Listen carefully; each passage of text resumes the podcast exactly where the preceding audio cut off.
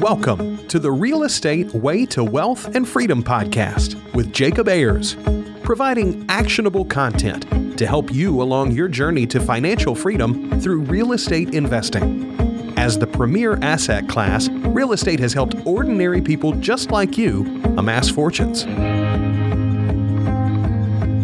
The benefits of passive income from real estate investing will allow you to live a life you want. And now, your host, entrepreneur, real estate investor, and apartment deal syndicator, Jacob Ayers.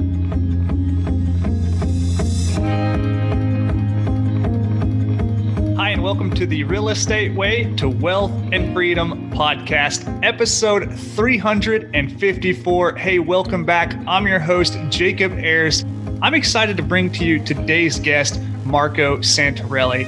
Now, with over 350 episodes, we've interviewed tons of great guests on the show, and a few of those have been exceptional.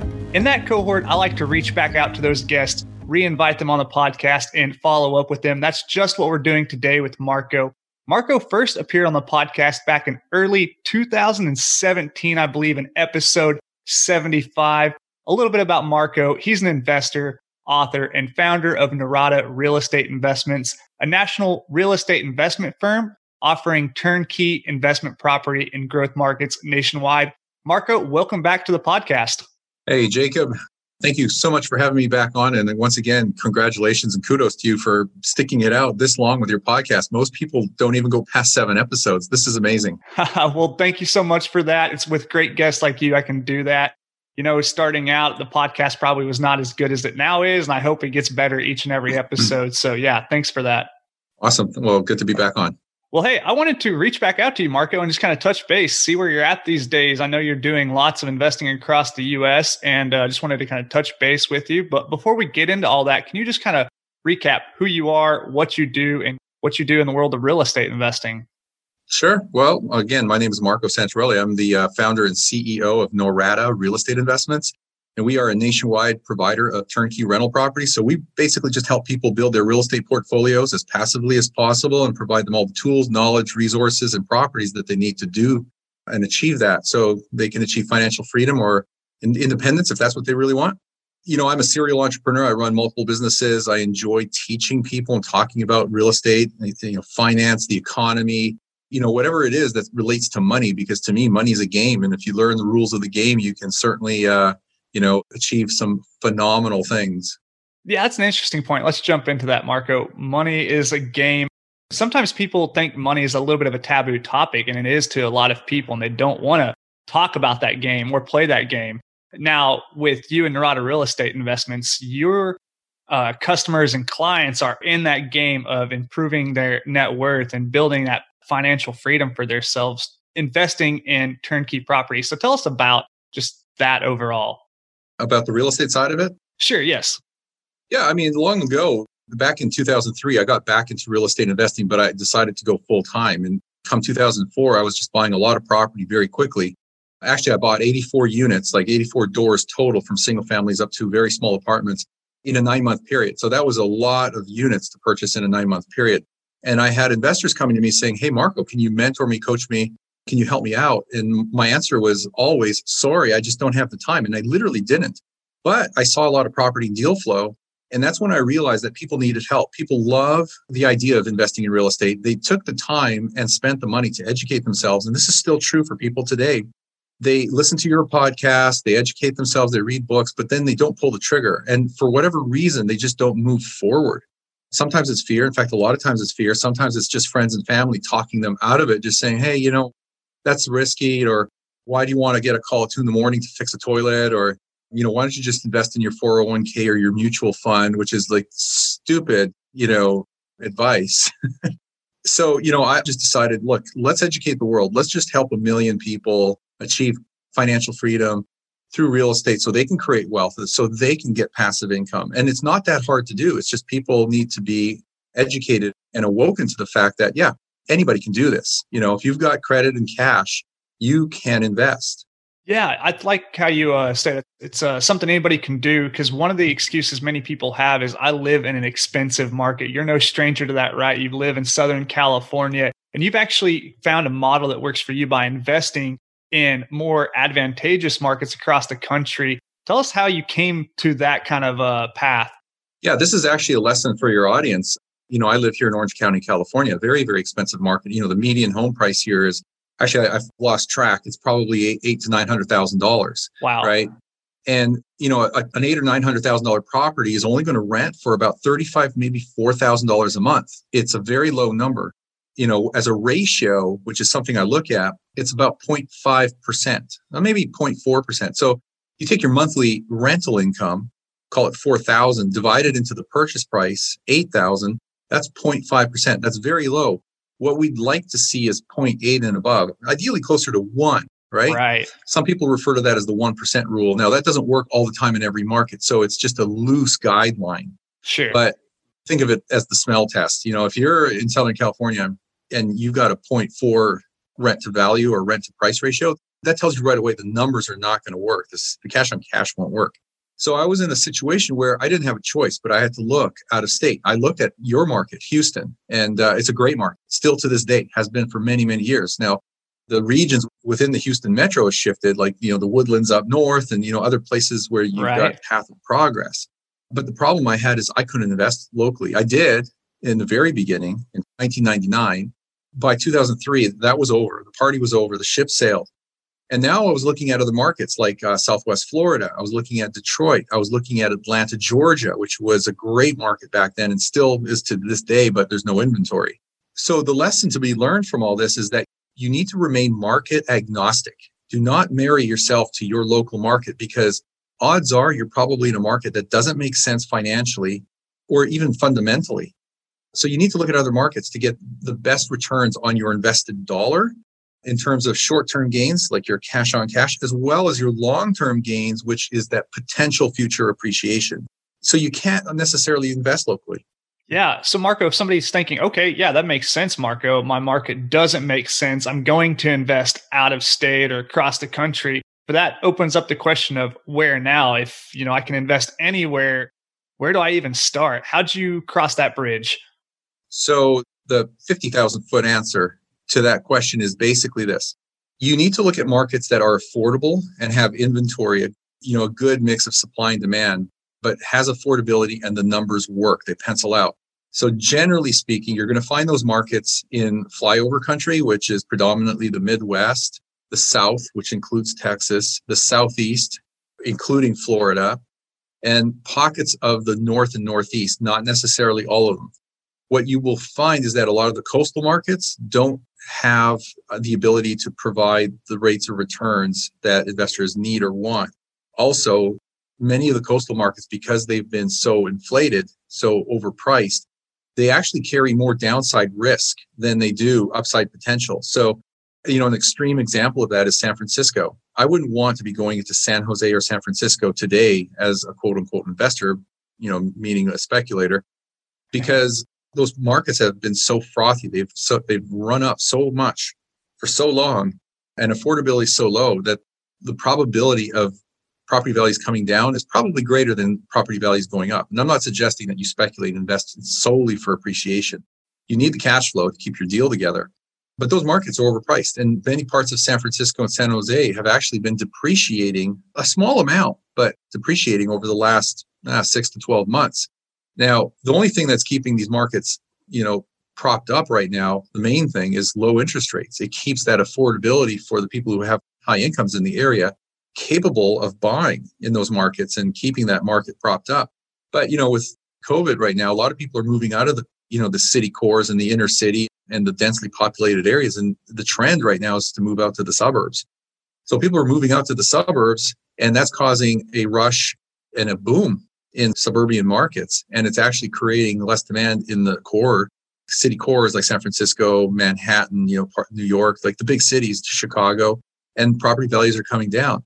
So you need to pick your market based on those fundamentals as well as the ability for it to cash flow and produce rates of return. And I named, you know, the general regions where you will find them. There's over 500 markets, so there's lots to choose from. Don't think that you are stuck in your own local market and the gurus told you that you have to invest within a 2-hour radius of your home because that's misguided advice.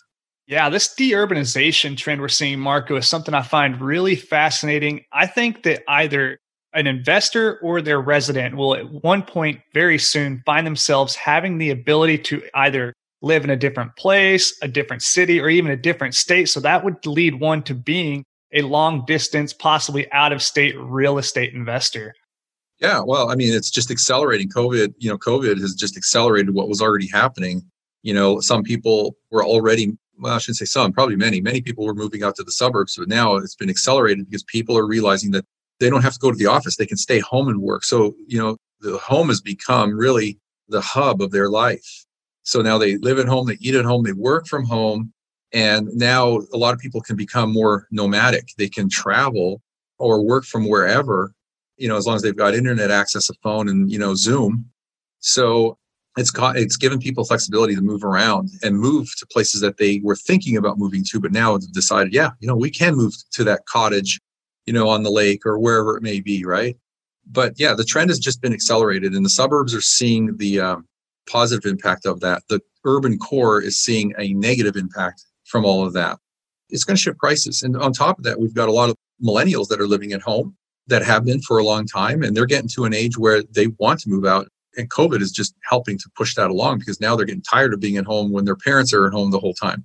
And so, you know, these 20 some year olds and, you know, late teens, but mostly 20 some year olds are being pushed to the point where they're going to start looking for homes soon, like starter homes or maybe even rentals. And that further increases the demand on the housing supply and that pushes household formation demand, you know, through the roof. And that's what we're seeing. We probably need about 2 million household units a year. We're only producing last, I mean, it depends what number you look at, but we're probably only producing about 1.25 million new household units a year. That's a huge shortfall of three quarter of a million household units per year right now. Yeah, let's talk about that supply demand imbalance, Marco. For a long time, it seems our country has been undersupplied with housing, both single family, multi-family, and that is keeping up that demand, right? So people think in a time like we're living in today, October of 2020, in a COVID era, that they're expecting prices to fall, but we're seeing prices are continuing to rise. They're staying fairly steady. What are you seeing across the market? Does that tend to be true in most of the markets you're investing in? Well, in general terms, yeah, markets are still appreciating because of that strong demand and intense shortage of housing. But that's generally speaking. In the markets that we operate in, the, the upward pressure is just as strong, if, if not stronger, uh, compared to a national basis. So tight supply, strong demand is going to continue to push markets up. Now, there's no such thing as a national housing market. I, I, we talked about that, I believe, on the right. last episode yeah. we did together. But when you look at when you kind of throw all the markets into one big, you know, melting pot and call it a country, overall, you know, we're going to see on average, and I don't like, you know, using these numbers, but on average, we're still probably going to see an appreciation rate of four to 5% over the next 12 months, you know, across the board. And that includes depreciating markets. But if you look at, you know, markets that are really uh, strong right now, like Florida, the South, the Southeast, and you know a few other the markets that we're in right now we're already seeing you know annualized 7 to 8 percent per year appreciation rates. And in some cases we're expecting double digit appreciation rates. The new construction that we have been offering investors has been experiencing that. It's just incredible to see you know the turnaround because investor demand is so strong that they're gobbling the stuff up. But as soon as those properties are built there are tenants essentially lined up ready to move in because the property management companies are still and constantly looking for supply to move these people into. So it's a great time to be a real estate investor. You've got everything stacked up in your favor historically low interest rates, uh, strong demand, low supply. You know, we're still becoming a renter nation. So, you know, I see no reason not to be investing in real estate right now. Marco, I'm sure you get this question a lot. And that question is Is now a good time to invest in times like maybe, say, two to three years ago when things were even hotter than they are now, or where there was not as many concerns about the market? People are thinking, Well, I'm going to wait for the next downturn and then I'll enter and become a real estate investor. Now you have times like this where there's a little uncertainty in the market with COVID and you know eviction moratoriums and mortgage forbearances. People are thinking, well, I want to wait and wait this out and then I'll get in the market, right? So to answer that question, it sounds like your answer to should I invest now? Is now a good time to invest? Is yes. Absolutely. Yeah. I mean, you know, you got to be smart about it. You need to be intelligent and prudent, make the right decisions, choose the right markets, clearly choose the, the right neighborhoods, you know, good neighborhoods where the demographics of your tenants are, you know, what you want, you know, defined by however you want that to be. But for me, it's, you know, typically, you know, blue collar, upper blue collar, working class neighborhoods. Sometimes they're, you know, white collar neighborhoods. It depends on what I'm looking for. But if you invest intelligently, you can do very well right now, especially with low interest rates and the fact that demand is so strong. So again, I see no reason not to be investing in real estate. Plus, you know, the, it's the most tax favored investment in the country right now. It used to be oil and gas, but because of the CARES Act of 20, was it the CARES Act in 2017? Uh, Jobs Act? Uh, Tax Cuts get, and Jobs Act, right? It was a Jobs Act. Yes. Yeah. Yeah. 2017. It was, I know it was 2017. So, you know, because of bonus depreciation, you know, real estate has become the most tax favored asset class in the country. And so I see many reasons to be investing in real estate. Here's the other thing too, which you didn't ask me, but I'm going to, maybe it's one of your questions, but I'm just going to lead into it or I'll tee it up for you. there we go. the, the thing is, is, you know, these people who are saying, well, I'll wait for the next crash, you're going to be waiting a long time. You're going to miss the boat if you don't get on the gravy train and the equity train today, you're going to miss out on six to 12 months of waiting time, waiting for a crash to come along that won't come along. The dynamics that we have going on today are different than what happened in 2008. Back in 2008, we had a lot of people qualifying for mortgages that couldn't qualify and couldn't afford the mortgages. And it created a glut of inventory when those mortgages reset or were recast and interest rates went up and people, you know, couldn't afford them. So there was, and then the economy started to suffer. And so people were losing jobs. And so you had millions of units come onto the market. That's not the case today. Today, we have uh, very tight and have had very tight qualification criteria for many, many, many years. In fact, since 2010. And so the people who are getting mortgage loans today are legitimately qualified to carry those mortgages. And so we're not going to have a credit problem or a default problem because people can't afford the homes. Second, we have this strong demand. Third, we have what we'll call shadow demand, not so much shadow inventory. Shadow demand meaning all these people who have been waiting to buy, the millennials that have been at, waiting at home to move out. And now with people moving out of the urban core, more people moving out to the suburbs. This is a three front demand, a three front assault on demand that is going to push you know the real estate market forward not backwards. Interesting. I've heard people talk about a shadow supply out there right with the recent cares act and the extensions of mortgage forbearance and eviction moratoriums right? So people are no longer allowed to be evicted if they've got covid hardships kind of same thing with mortgages right? So there's this idea that there's a lot of pent up shadow supply waiting to come on the market after those forbearance and uh, but there isn't. There, there's no supply. That's the problem. It is all of our builders and all our property providers are struggling to provide us inventory let alone get their own inventory. Just yesterday as an example we had one of our providers in pennsylvania send my team of six investment counselors uh, 15 available properties just newly available. They just announced it yesterday they were all scooped up in 30 minutes. Wow. So those were just our investor buyers waiting for inventory, you know, the next batch of inventory for the people who were looking for that market. And this, the moment it came along, you know, we just emailed our investor clients saying, Hey, here's what we've got. They're available right now. And all 30 of them were taken like under contract in 30 minutes. Yeah, all 15 of them in 30 minutes. Wow. Yeah. So there is certainly that demand there. You bring up an interesting point of those millennials ready to kind of move out on their own and either be first time home buyers or move out of their parents' house or whatever that looks like. So that's an interesting uh, kind of demographic that I haven't really thought of myself is that shadow demand. Yeah. Yeah. Yeah. It's kind of a newer concept. I think it really just came about this year.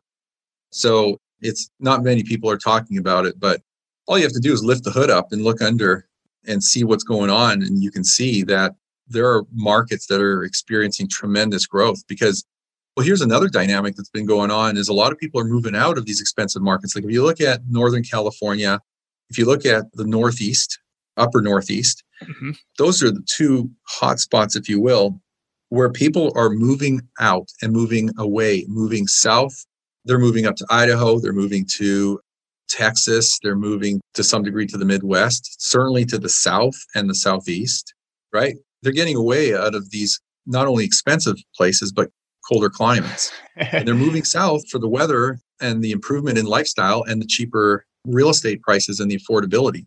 Marco, is there any scenario in which you see a housing crisis in the next, say, 12, 24, 36 months? Any kind of thing that you could pinpoint and say, well, if this happens, then yeah, we could see a housing correction?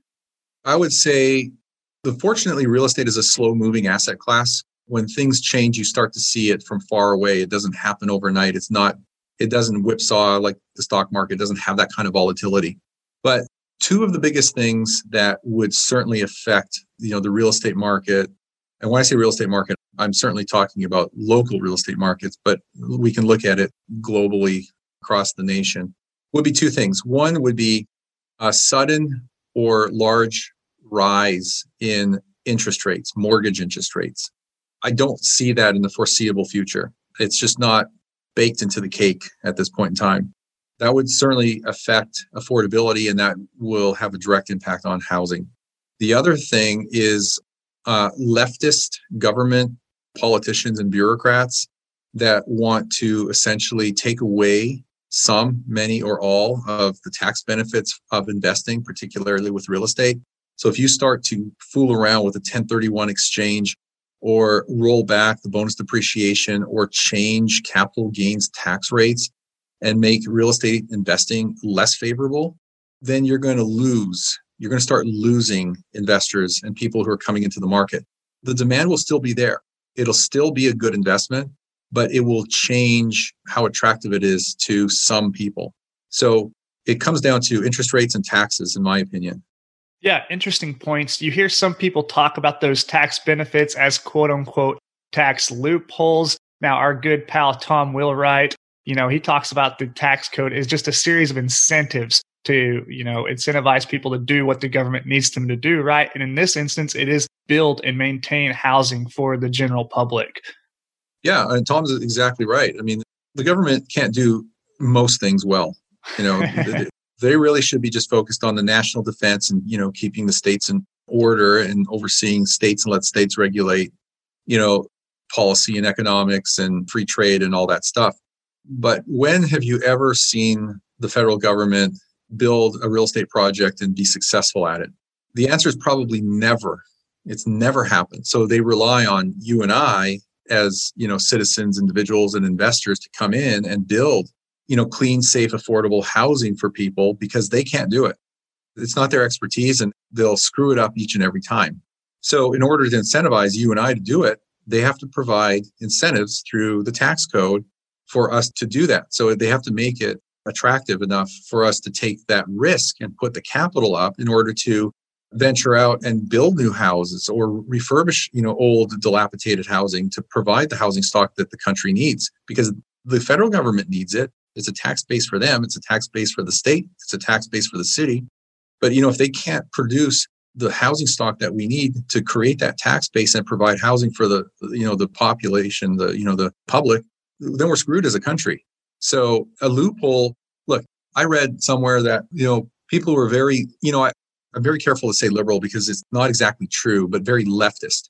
People who are very progressive and leftist look at, these tax incentives as loopholes, whereas right. people who are conservative, are entrepreneurs, are business people, are investors, those are not loopholes at all. They're, they're really just tax incentives that are specifically defined in black and white in the tax code that tell you exactly what you need to do and what the benefit is. And that's how the government essentially shapes the economies. They use the tax code to incentivize people to become business people and entrepreneurs and investors as opposed to being all employees. Yeah, that's a great point. Marco, a lot of the peer group I hang around are young professionals, and I often get the question of, you know, hey, I want to live in this cool market, the, the Houston, the Austin, the Nashville, or whatever that is, right? But I can't afford to buy there. I really advocate for it. live where you want, invest where the numbers make sense. Your model of turnkey investing across the country really lends itself well to that philosophy. So talk about how one could make that method work if they're looking to, you know, become a first-time investor or expand their portfolio in a market in which they don't live. Yeah, so I think it was over 10 years ago that I actually trademarked the saying live where you want, invest where it makes sense. Uh-oh. Do I owe you for saying that now? no, no, not at all. Not at all. It's, it's been it's been begged, borrowed, and, and and modified a few times. but the premise is the point of it is very clear you can live wherever you want to live, you know, provided, you know, you can afford to live there and that's what you and your family want. You know, live wherever you want. Live you could live in North Korea or you could live in uh, Houston or you could live in wherever you want. I don't care. But at the end of the day, if you're going to be investing, you got to put your money to work and invest intelligently. And in order to do that, you have to take the filters and lenses off your eyes and look at things from a big picture perspective and realize that the United States is made up of over 400 metropolitan statistical areas. Not all of them are good places to invest. That's just the facts. But many of them are great places to invest because the properties will cash flow. There's strong demand. There's jobs. There's job growth. There's population growth. You know, there's a broad, diverse economy, meaning that there's all kinds of industry within that local economy. When you have those things in play, those are the markets you should be looking at. Then focus on the neighborhoods that, you know, make the most sense, that attract the tenant demographic that you want. There's no rocket science here. It's really simple. It's just you got to take the shackle off your ankle and think that you need to be tethered to your local market because that's not the case.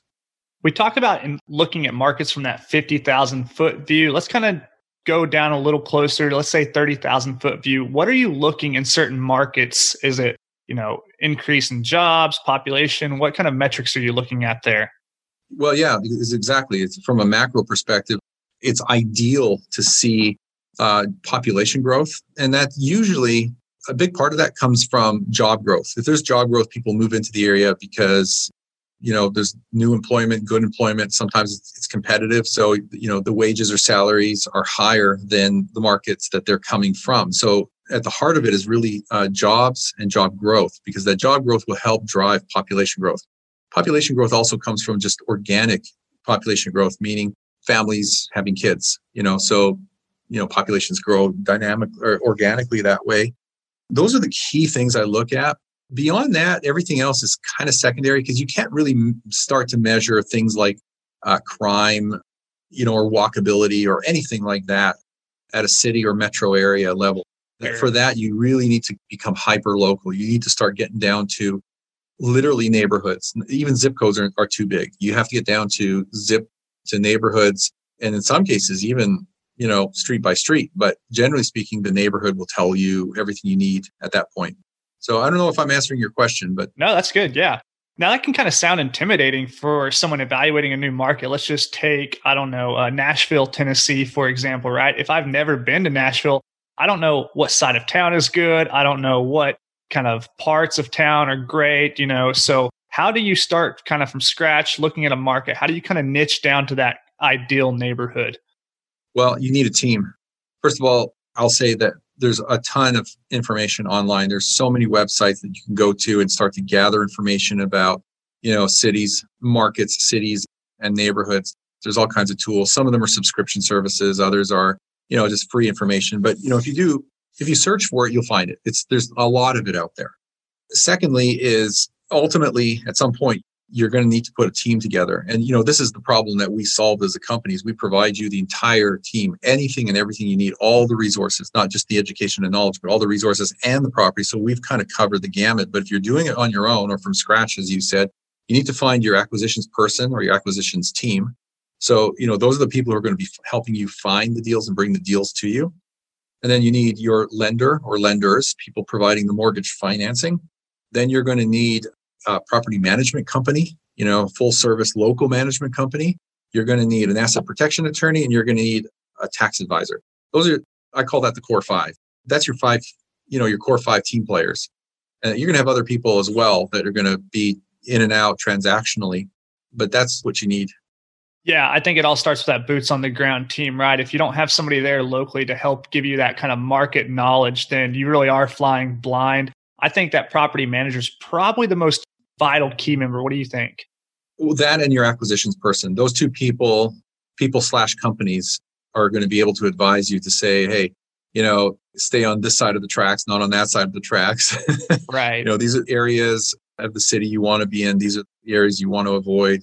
You know, th- because they'll know what you can find online anyway. You know, they'll know where the city's growing and where demand is strongest, you know, where the best opportunities are. So they're going to know. You can find it on your own, but you can ask them and in 5 minutes you'll know. Sure.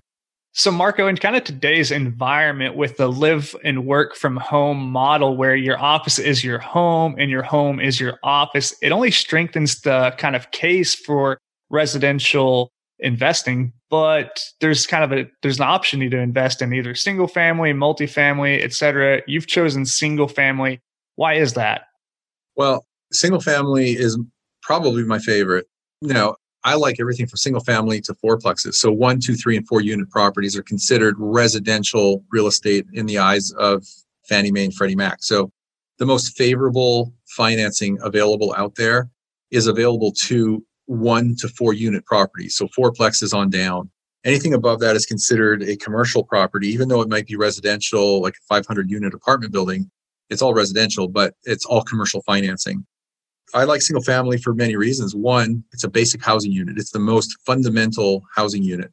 Two, most people aspire to live in a single family home, you know, where they have complete privacy, four private walls, no shared walls, you know, their own yard, you know, front yard, backyard, side yard. It's kind of uh, most prized, if you will, type of housing stock. No, you know, people typically, you know, transition from, you know, apartments or townhomes to maybe a unit in a fourplex and then ultimately to a single family home. They don't usually go the other way around. Yeah, right.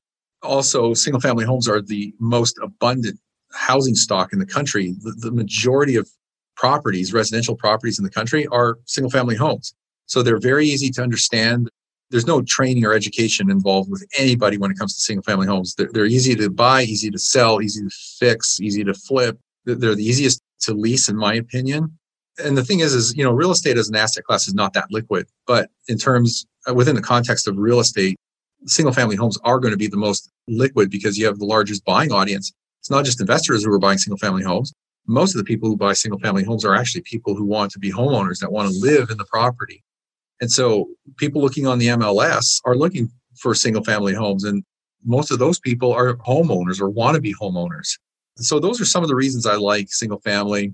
They're easy to finance. They're easy to appraise. They're easy to fix up. They're easy to manage. Even if you self manage, even if you don't use a professional property manager, you know, they're very easy to self manage. So um, there's a lot of reasons to like single family. Yeah, no, that's great. If someone was interested in kind of this turnkey model, Marco, and wanted to learn more or you know explore investment opportunities or look at new markets, I know you've got a ton of great information and resources at Norada. Can you tell us about what they could find if they check that out? Yeah, I mean, so we post a lot. We have hundreds of articles on our website, on our blog, and uh, they're constantly being updated. You know, every week we update it. We do a lot of market spotlights. In fact, the last two years we've been doing a lot of market spotlights. So we'll pick a market and do a deep dive into it. So all that's on our website. You know, we have our weekly podcast, uh, the Passive Real Estate Investing Podcast, and although that has a separate website, the two websites link to each other. Right. Uh, so that's another free resource. We have downloadable guides our most popular guide is called the Ultimate Guide to Passive Real Estate Investing. And that's been downloaded over 20,000 times. You know, that's a very powerful resource because it's really a primer on investing. It's everything we talked about. It's a primer on all of that. I remember downloading that myself early on in my investing career. Yeah, it's a great resource. Yeah, cool. Well, I appreciate that. So, you know, that's what people will find. And of course, properties. They're going to find properties. Now, you know, one thing I will say is this there may be anywhere from you know 30 to 60 70 properties on our website but those are actually live properties and, and, available for purchase but the majority of the properties are actually not on the website because of the rapid turnover that i was telling you about before. Sometimes we'll get properties in fact often we'll get properties that we don't have time to put up on the website because they're typically going under contract you know within a day or two so the best thing to do if you are looking for a property is actually talk to one of my investment counselors because they're going to have a direct line to you and just say, Hey, here's what's available today, tomorrow. But people still browse online. They still go to the website, browse and shop and literally buy, you know, properties through us that they find on the website. It's just that some of them don't make it there. Yeah, no, that's great. Well, Marco, since we last talked, you and the team at Norada Real Estate have been named the Inc. 5000 fastest growing private companies in America. Congrats on that. You guys are obviously doing something right. So, yeah, kudos to you guys there. Thanks, Jacob. I appreciate it. It was a wild ride. you know, sure. Some, some people think, you know, it's an overnight success, but they don't realize that I started the company in 2004. So it's like 17 years in the making, 16 years in the making, right? Yeah, no, for sure. And you said you've been doing the podcast for about five years now, right? 2015. So what is that? It's uh, yeah. just over five years. Yeah. Yeah, it's pretty long in the podcast world.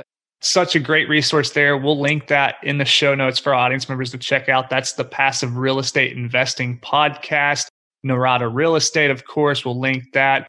Marco, hey, we usually wrap up with a lightning round. You've already been through it, so we'll kind of fire something else at you. But is there any kind of resources or kind of learning materials or recommendations outside of Norada that you could point listeners to if they wanted to learn more about just kind of this turnkey model and out of state investing and all that good stuff?